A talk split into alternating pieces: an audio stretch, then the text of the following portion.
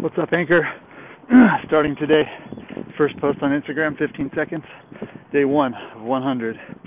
We'll see what I can make of this life, baby. Went through a uh, one hour workout, which I've never done. Probably have, but never tracked it. Wanted to do this for the last year. Hit 5, 500 active calories. Did that today. Feeling extremely motivated. Uh, looking forward to people following the journey. Looking forward to helping people get out there and push their vision today I listened to Gary Vee, talked to somebody pretty awesome. I'll post the link. Also listen to DJ 1%. Loving it. Festival Radio number seven. Extremely motivating, especially when in the middle of the workout. Sorry, I'm burping halfway through.